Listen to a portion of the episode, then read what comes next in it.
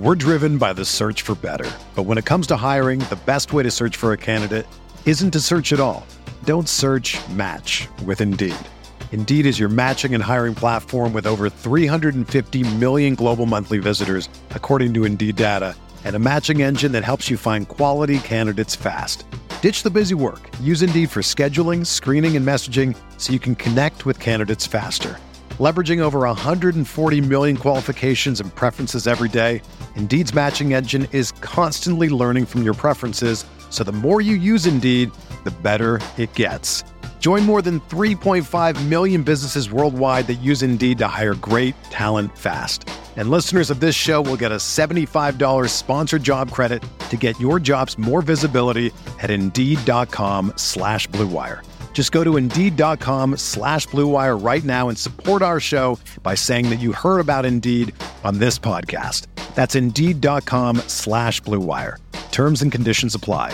Need to hire? You need Indeed. This podcast episode is brought to you by Coors Light. These days, everything is go, go, go. It's nonstop hustle all the time. Work, friends, family expect you to be on 24/7. Well, sometimes you just need to reach for a Coors Light because it's made to chill. Coors Light is cold lagered, cold filtered, and cold packaged. It's as crisp and refreshing as the Colorado Rockies. It is literally made to chill. Coors Light is the one I choose when I need to unwind. So when you want to hit reset, reach for the beer that's made to chill. Get Coors Light in the new look delivered straight to your door with Drizzly or Instacart. Celebrate responsibly. Coors Brewing Company, Golden, Colorado. What up, listener? We wanted to take a second to thank you for listening to this Blue Wire podcast. Be sure to show your support to this pod by subscribing and dropping a 5-star review on iTunes, a follow on Spotify, or the appropriate dApp for any other platform you might be listening on. And if you're enjoying this show, chances are you'll like one of our 75 other sports podcasts. Find more shows you'll love at BlueWirePods.com. Thanks again for listening, and now back to your regularly scheduled podcast. Mahomes has the time, delivers, perfectly downfield, touchdown, Patrick Mahomes with a rope. This one, Adams, touchdown! This time going deep for Beckham Jr., gonna catch it! He did!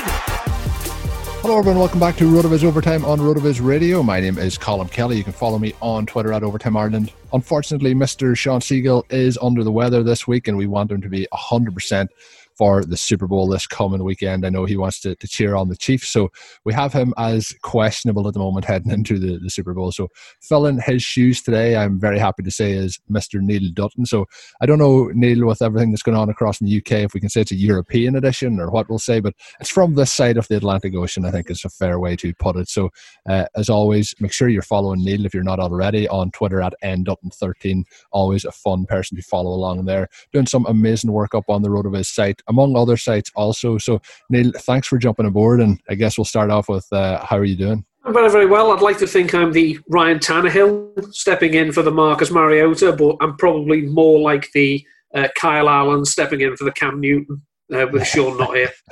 So it's been, every time somebody brings up something about Marcus Mariota, it really hurts my heart. I was all aboard that Marcus Mariota train, maybe 4 or 5 years ago. And I still think I'm right in terms of, managing the game, he's probably better than Jameis Winston. But in terms of scoring touchdowns, it has not worked out for Mr. Mariota. And, let's just leave it at that for Mariota, and we'll move along. As always, yeah.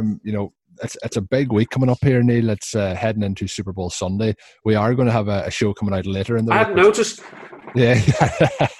we are going to have a show coming out later in the week where we're going to preview the Super Bowl. So we're going to not talk too much about it today, but we have a number of interesting topics, including looking at some of Neil's latest work up on the site that just came out shortly before we started recording this one. So we're going to jump straight into it and look a little bit at it. And at the end of the show, I know Neil is doing some stellar work on some of the prospects as well, coming into the NFL draft. So we'll talk a little bit about them in the second half of the show. The first half of the show, we're going to kind of look a little bit at the QB potential merry-go-round, and also a little bit of a look at the fallout from the San Diego Chargers from a dynasty perspective. So we'll start off, first of all, I guess we mentioned the Chargers, and I also mentioned the San Diego Chargers. I don't think I'll ever get out of that system, the LA Chargers, of course. Phil Rivers looks to be out in LA, and obviously you've done a piece we're going to mention in a moment about that. But from everything that you've seen so far, what's your expectations on Phil Rivers? It doesn't look like he wants to call it a day, but do you think we're going to see him pop up? Where would you think is a likely destination for this stand-up? Well, the one that everyone seems to be connecting the dots to is with the Tampa Bay Buccaneers, because he has moved as opposed to living, out of a suitcase in LA while the rest of his family are God knows where. They're probably the size of a small country by themselves anyway. The only issue I would have is that the one thing we know that Bruce Arians obviously loves veteran quarterbacks. You saw what he did with Carson Palmer a few years ago. The one major difference between Carson Palmer back then and Phil Rivers now is that whatever happened to Carson Palmer when he was at Oakland and whatever had happened before, Palmer's arm hadn't fallen off, whereas it looks like Phil Rivers' has. Now, obviously, I don't know. I do make mention of this in the piece I see on RotoViz about the dynasty fallout. I do make mention of the fact that I don't know what use a noodle-armed quarterback in a Bruce Arians offense would possibly be. Let's say last year Rivers was, if you look at the bare face of it, he was quite productive. He had loads of yards. He had loads of attempts. He didn't have a lot of touchdowns, and he had too many interceptions.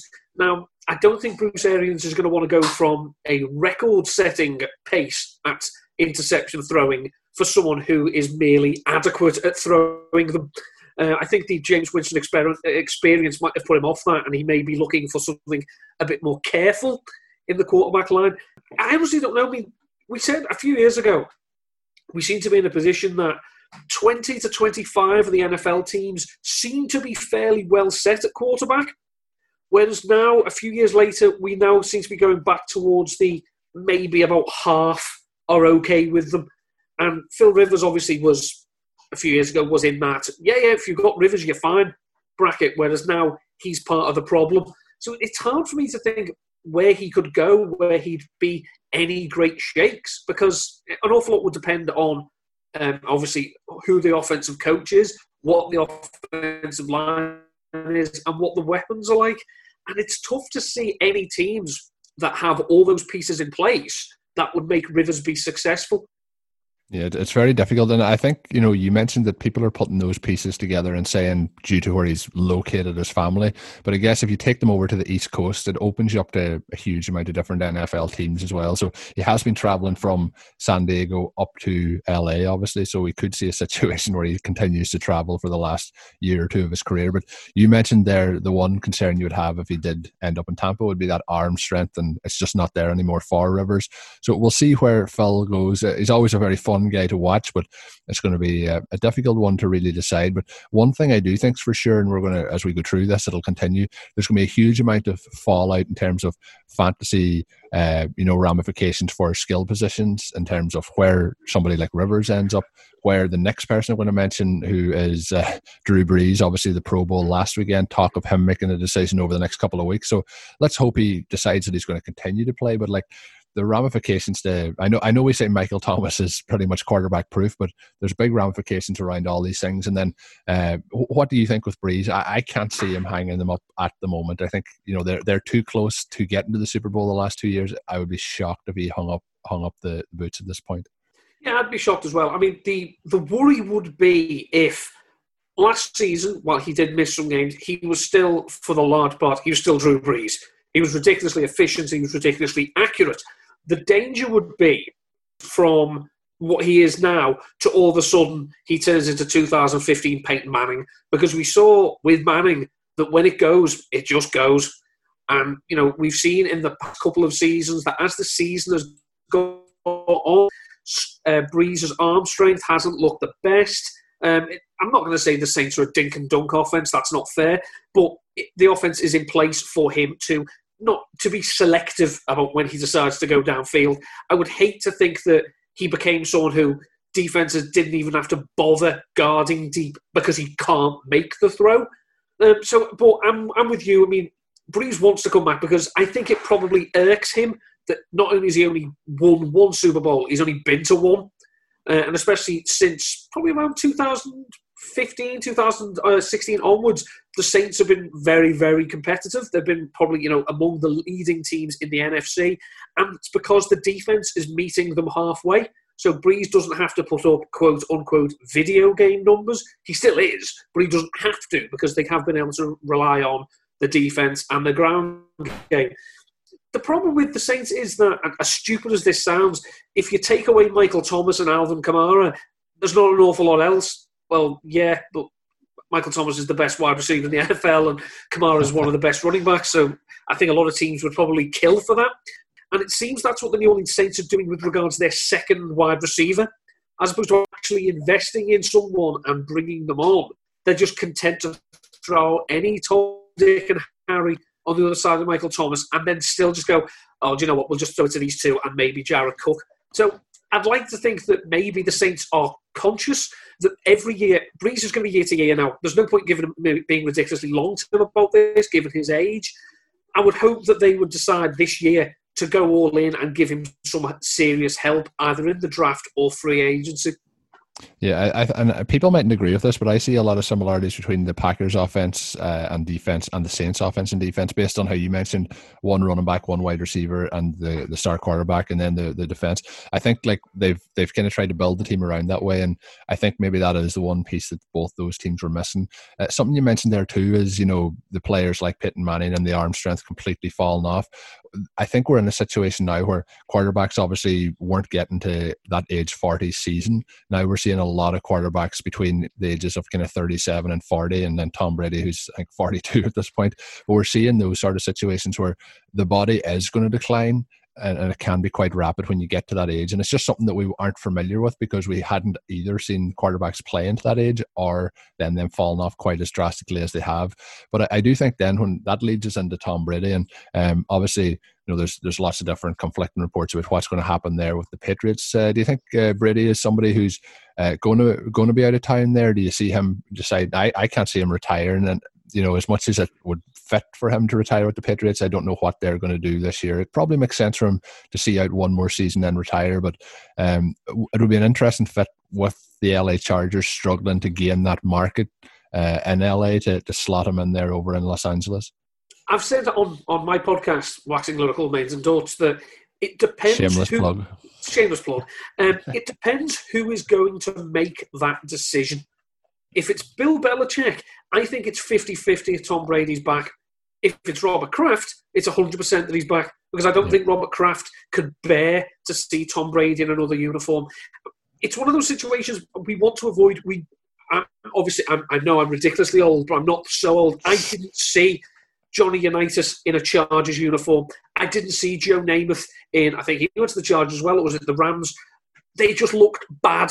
And because the age they were at the time they moved and the makeup of the teams, you saw none of their strengths and all of their weaknesses. The worry would be, and this is where the fact that Tom Brady is ridiculously brand aware comes in his favour, is he is not going to go anywhere there's going to be a terrible offensive line. There's going to be no one for him to throw to, no one for him to dump the ball off. He's not going to do that. He's not going to look at, I don't know, some team. He's not going to look at, say, the Bengals, for example, and say, I really, really want to play behind that offensive line because I just don't think at my age I'm experiencing enough pain and I really want to put myself through it. So if he does hit the open market, and this will be the first time ever that he has, I say he's going to be 43 and he's never been a free agent. He's never been able to negotiate with 32 teams. He's going to be, I don't think he's going to be they're offering me the most money, I'll go there. So I think it would be a case of what they're offering me. Do I think I can win a Super Bowl and rub the Patriots' noses in it with that team? Or should I just stay with the Patriots and try and win another one? So it's a tough one. And I think this is going to be one that we're not going to know until right up to free agency, which is, I'm sure no one will talk about it until then. But I'm convinced that we're not going to know the answer to this until pretty much the start of the hilariously named legal tampering period. So I guess when we definitely won't know if Tom Brady's going to be with the Chargers, and Philip Rivers isn't going to be with the Chargers. But what did you make then of kind of the shakeout? Obviously, there's a lot of wide receiver and running back goodness here in this team. Obviously, listeners of the show will know the love that myself and Sean have for Austin Ekeler, and then obviously of Keenan Allen, who's one of my longtime favorites. Mike Williams had a bit of a breakout season this year for him, and then Hunter Henry, who has had some spike weeks. The injury still coming back from that, but has all the potential in the world at the tight end position. I guess at the moment it's very hard to make a definitive statement because you don't know who the quarterback's going to be, but what's your early outlook on those players? Do you think they're kind of players you would be looking to buy at this moment in time, or do you think we're in a sell window? I think it's a buy window more than anything.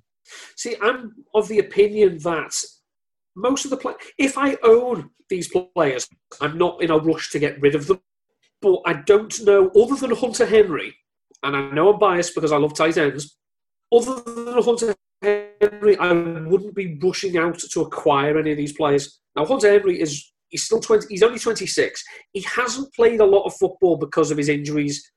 And speaking as an Eagles fan, obviously, I'm loath to use the phrase injury-prone because these are not. I don't think they're all the same injury.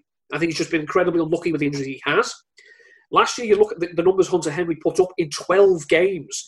I mean, he finished number 9 among all tight ends in receiving yards, number 10 in terms of receptions, and he was 8th in total touchdowns. In terms of PPR points per game, he was the tight end 8. He played 12 games, but he was this is obviously indicative of what a cesspit it is at tight end in fantasy. But Hunter Henry was superb when he came in, and given that his age, he's of that age now that you don't want to be drafting rookie tight ends in your dynasty draft. You want to be waiting 2, 3, 4 years until the person who does draft them gets bored, and that's when you swoop in and take them.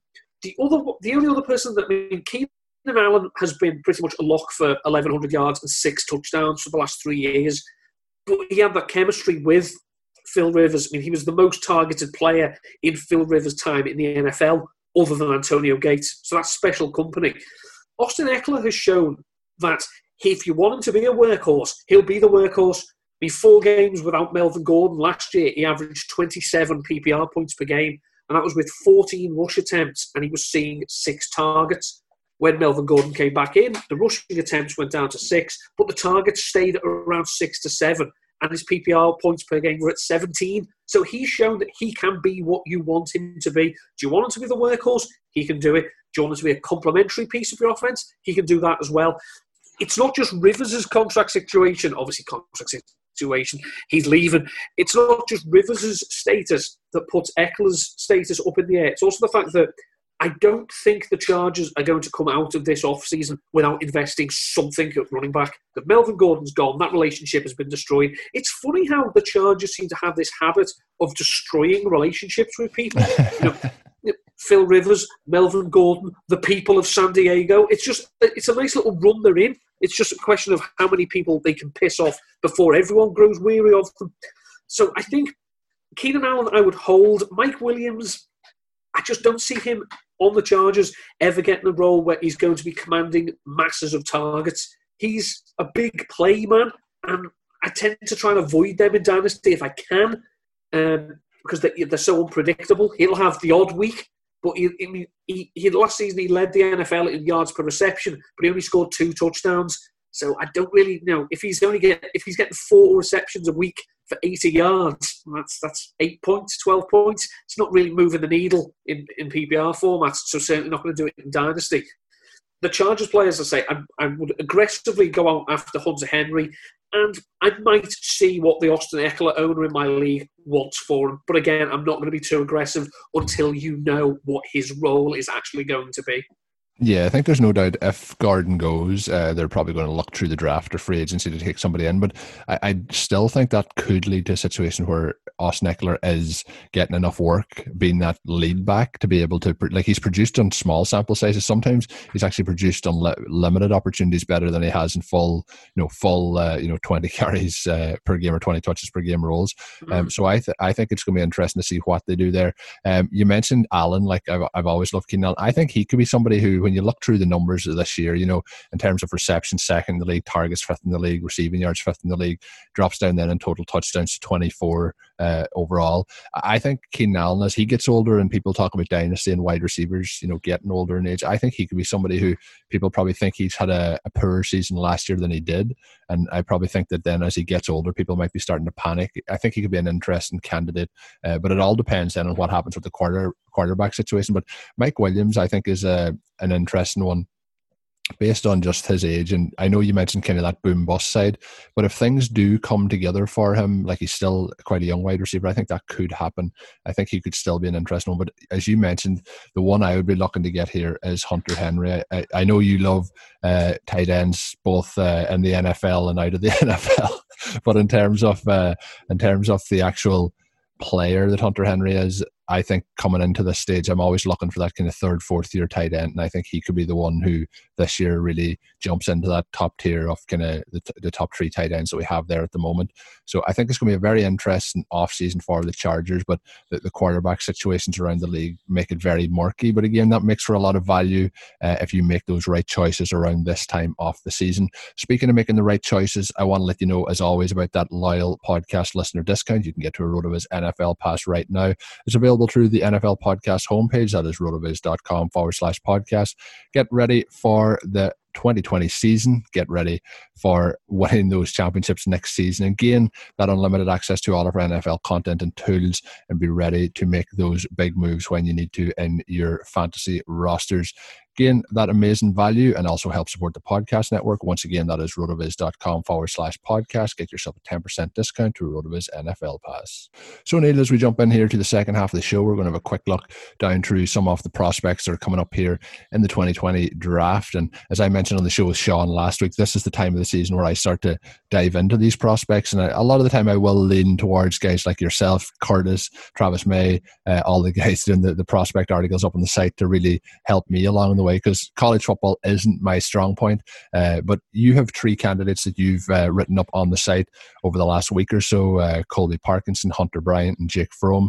Out of those three guys, I'm going to ask you, which one of those are you most excited heading into the NFL, and you know what makes you want to try and get them that ideal landing spot and then get them onto your dynasty teams for 2020 and beyond?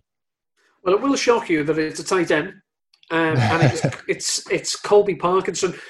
Colby Parkinson was one of the most, you know, highly sought after recruits coming out of high school. He was the number one tight end prospect in the nation, and the seventh ranked by 24/7 Sports as the seventh best player in the whole of California. He had offers to go anywhere he wanted pretty much in college, but he wanted to stay home and he went to Stanford. Now, if you want tight ends, there are a few schools you want to be looking at. One of them is Stanford and the other one is the U. Both of them, and Iowa as well, obviously. They've got, you know, George Kittle, and Noah Fant and TJ Hockenson. They're the three that you need to be keeping an eye out. If you see tight end draft prospect from that school, they're the ones whose eyes really should be open. I know what I've said about dynasty. You know, you don't want to be investing ridiculously early picks in them, but Parkinson is one of these players that I don't think he's going to be the first tight end taken. I don't even think he's going to be in the first two or three taken. He probably is someone that we could be looking at like this year's George Kittle, in that very few people knew him. He wasn't a big part of the offense in college, but actually took to the NFL game quite well. He's not the one thing, major difference between Parkinson and Kittle is Parkinson isn't that great a blocker. He's 6'7", so obviously he's a very big man, but he could stand probably to put on a bit of weight.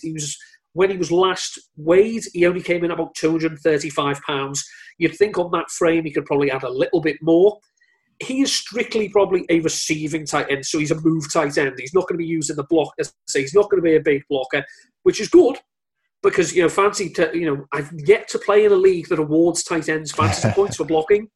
But it does mean that his chances of getting on the field are likely to be limited at first. He did average nearly 14 yards per reception in college. He did have a season with seven receiving touchdowns. But he only ever had 48 yard receptions in one season. As I say, in my opinion, one of the best draft evaluators out there, Ben Solak. He says that he has true straight-line explosiveness and long speed unexpected of a titular tight end. So he's faster. Basically, I like to look at tight ends as like pocket battleships. They're smaller than anything bigger, and they're bigger than anything. You know, they're faster than anything stronger, and they're stronger than anything faster. But as I say, Solak does point out that he's not a traditional blocker. Stanford didn't use him particularly imaginatively. They had him running routes that go straight down the field. There wasn't a lot of nuance to it. But given his size and given his weight at the moment, he might actually be a bit quicker than you would expect someone that big. So you've got this idea that he could be a down-the-field threat. And as well, in the red zone, he's 6'7". You know, there's no cornerback bigger than that. Just throw it up and he should catch it. He's young enough as well. He's going into the NFL quite young. He'll be 20. He was 21 in January. And one of our colleagues, Blair Andrews, has done a lot of work on the relationship between career fantasy production and the age of the rookie season. And for tight ends, it's that 21st year. If you're a rookie in your 21st year, you are seriously in danger of making some serious noise in terms of fantasy as you go on throughout your career. So he's not one who's not going to get called first day. He's probably not going to get called second day. But once the third day starts, we're going to start looking at teams, especially ones with creative head coaches. So I'm looking at, you know, I'll be slightly generous, teams like the Chicago Bears, teams like the New Orleans Saints, teams that, you know, they have a few weapons, but probably could do with more, to see what they can do with someone like Parkinson, because he is going to be an actual matchup nightmare. I mean, God forbid he actually ends up on the Patriots. As we have seen in the past, they have done something with tight ends, and you know, last year they were an affront to me and my brand. Last year, the Patriots, with how much they disregarded the tight end position. So I don't think Parkinson's going to. If Parkinson's taken in the first round, I'd be stunned. But he is someone whose landing spot I will be watching with a great deal of interest. Yeah, it's always interesting too. I think sometimes, like we've seen last year, if the tight ends are going off the board in that first round, you know, the hype can get a little bit too much. And I think maybe if somebody gets that back seat, it's a bit better. You mentioned the Patriots too. If you think of how important tight ends have been to that roster over the last, let's say, 8-9 years, it was just almost embarrassing the way it finished out this season. But we'll see what happens there. But I always talk about, you know, tight ends, and you mentioned the good work Blair has done in terms of the breakout. It's like, it is exceptional for any player to be going into the NFL at that age. What is your thoughts on, I always tend to try and get them in that kind of third, fourth year. I always think they drop in value after that first season, after that rookie draft. What's your thoughts? Do you think that there is still a huge advantage to be gained by taking them in the rookie drafts in terms of overall value to the position? I think it can depend. I mean, we've seen how people like JJ Zacharyson, obviously at Number Fire, has done a great amount of work on how landing spot can be so important for running backs in rookie drafts. I'm not going to come even close to suggesting that it's the same with tight ends, but we have seen that teams that do tend to take tight ends early, especially in the last few years. I mean, the 2017 tight end class was absolutely phenomenal in theory, but you actually look what's happened since then. Evan Engram was really good as a rookie, hasn't done too much since, hasn't been healthy. David Njoku spent most of this season either unfit or in Freddie Kitchens' bad books. And OJ Howard was promising but couldn't stay healthy, and then when he could stay healthy, he lands on a Bruce Arians offense. So obviously these are people who, they were taken in the first round, you look and think, oh, great athletes, wonderful prospects, maybe they're worth taking early in rookie drafts. And now you might be looking 3 years down the line, trying to desperately to get something for them. So I think some of the likes of Colby Parkinson, who's not going to go early in the draft, it's just worthwhile just maybe looking at who drafts him and deciding maybe one of your later rookie rounds, rookie draft picks, maybe investing in them, depending on what you've got at tight end. It's, as I say this in the article, if a quote-unquote football guy drafts Colby Parkinson, forget it, because he's not going to block, he's not going to stick his face in the proverbial fan, as it were, and, you know, get down and dirty. So there's really no point, and there's a danger that if he doesn't get on the field then, he'll never get on the field, and by the time he gets his second chance, he'll have been forgotten about. So it can depend. We saw last year, I mean, if you drafted TJ Hockenson early in your rookie draft, after week one of 2019, you were probably giving yourself the pat on the back to end all pats on the back. But but then he didn't actually do anything for the rest of the year. And his numbers were slightly inflated by the fact that the Detroit Lions' first game of the season went into overtime, so he had more opportunities to catch the ball. And we saw Noah Fant come on late in the season. Again, he was a first-round pick or early second. It is a case-by-case situation for me, but so landing spot is so important, especially in the modern NFL where we see the more creative minds know how to use tight ends, whereas the slightly more antiquated basically still want them out there blocking 80% of the time. So to finish up today's show on a tight end note, you mentioned three tight ends there, Evan Njoku, OJ Howard and Evan Engram. I think still it's quite clear that I think Evan Engram would be a higher ranked player in most people's mind. If we look at the other two then, I think there's, you could say they're pretty close. If you go for Njoku and OJ Howard, who is the one that our listeners should be going out and trying to trade for this offseason, or should they be avoiding both of them? Well, if you can avoid both of them, I certainly would. But I think the best candidate to bounce back, I think, would be Njoku, because it's almost got... I know the new regime in Cleveland didn't draft him. The coach didn't. The general manager didn't. But he has a new situation. The slate is totally wiped clean. That offense, it didn't look good at times last year. It was a bit disjointed. They could try and establish the run. Baker Mayfield struggled for most of the season. I think that Kevin Stefanski, if he comes in, he wasn't a must-feed tight ends at all costs for the Minnesota Vikings, but he did use Kyle Rudolph and Irv Smith quite cleverly, especially in the red zone. David Njoku isn't just a red zone weapon. He averaged 11 yards after contact. 11 yards after the catch in college football, which I think is our friend Matt Kelly's favourite stat of all time, that 11 yards after the catch per reception in college he's a freakish athlete, and he's going to be one that I think people are probably they gorged themselves on the Browns last year, and now maybe there's going to be some value of those pieces this year. The post-hype sleeper breakout, and I think Njoku is a player like that. OJ Howard is stuck on a Bruce Arians offense, and for as much as people said, yeah, but he's never used a tight end, but he's never had one like this. Yeah, well, now he's had one like this, and we've seen what he does. Nothing. So I've got no interest in it. Don't worry, I'd still like to draft Mike Evans. I still want Chris Godwin. Tight ends, if Bruce Arians is there, no, I'm good. I'll take my chances with Njoku, thank you. Yeah, I think it would need to be a situation. I think I mentioned this a couple of weeks ago with Sean, that Njoku would need to be cut for me to want to go and get him. I'd need to be on a different roster. But you mentioned, or not Njoku, sorry, OJ Howard. I apologise for that. But in terms of Njoku, the freakish nature of the athleticism there always is going to pique my interest a little bit. So interesting to see what happens with them moving forward. That's going to do it for today's edition of the show. I hope the listeners have enjoyed this one. I have to tip the hat to Mr. Dutton for jumping aboard the show. As I mentioned earlier in the show, you can follow him at ndutton13. Neil, anything coming out that you want to give a quick shout out to the listeners? I say I've got a few more draft prospects coming out on the Viz this week. I'll have one on, shocking, another tight end. This will be the John Mackey Award winner himself, Harrison Bryant. And also one about Jordan Love, who I think, given his deeds at the Senior Bowl last week, has probably solidified himself as a first-round pick.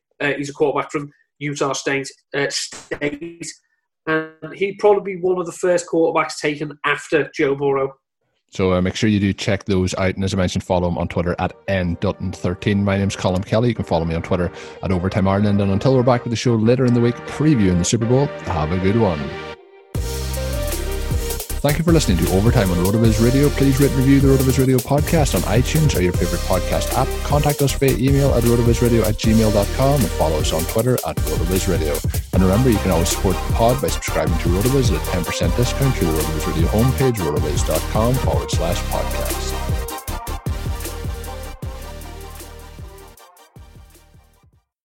Whether you're a world-class athlete or a podcaster like me, we all understand the importance of mental and physical well-being and proper recovery for top-notch performance.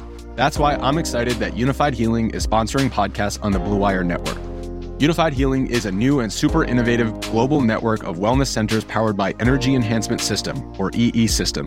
If you haven't heard of the EE System yet, then you'll want to listen up. This technology promotes wellness, deep relaxation, purification, and rejuvenation. Wherever you are across the globe, access to a center is easy and affordable.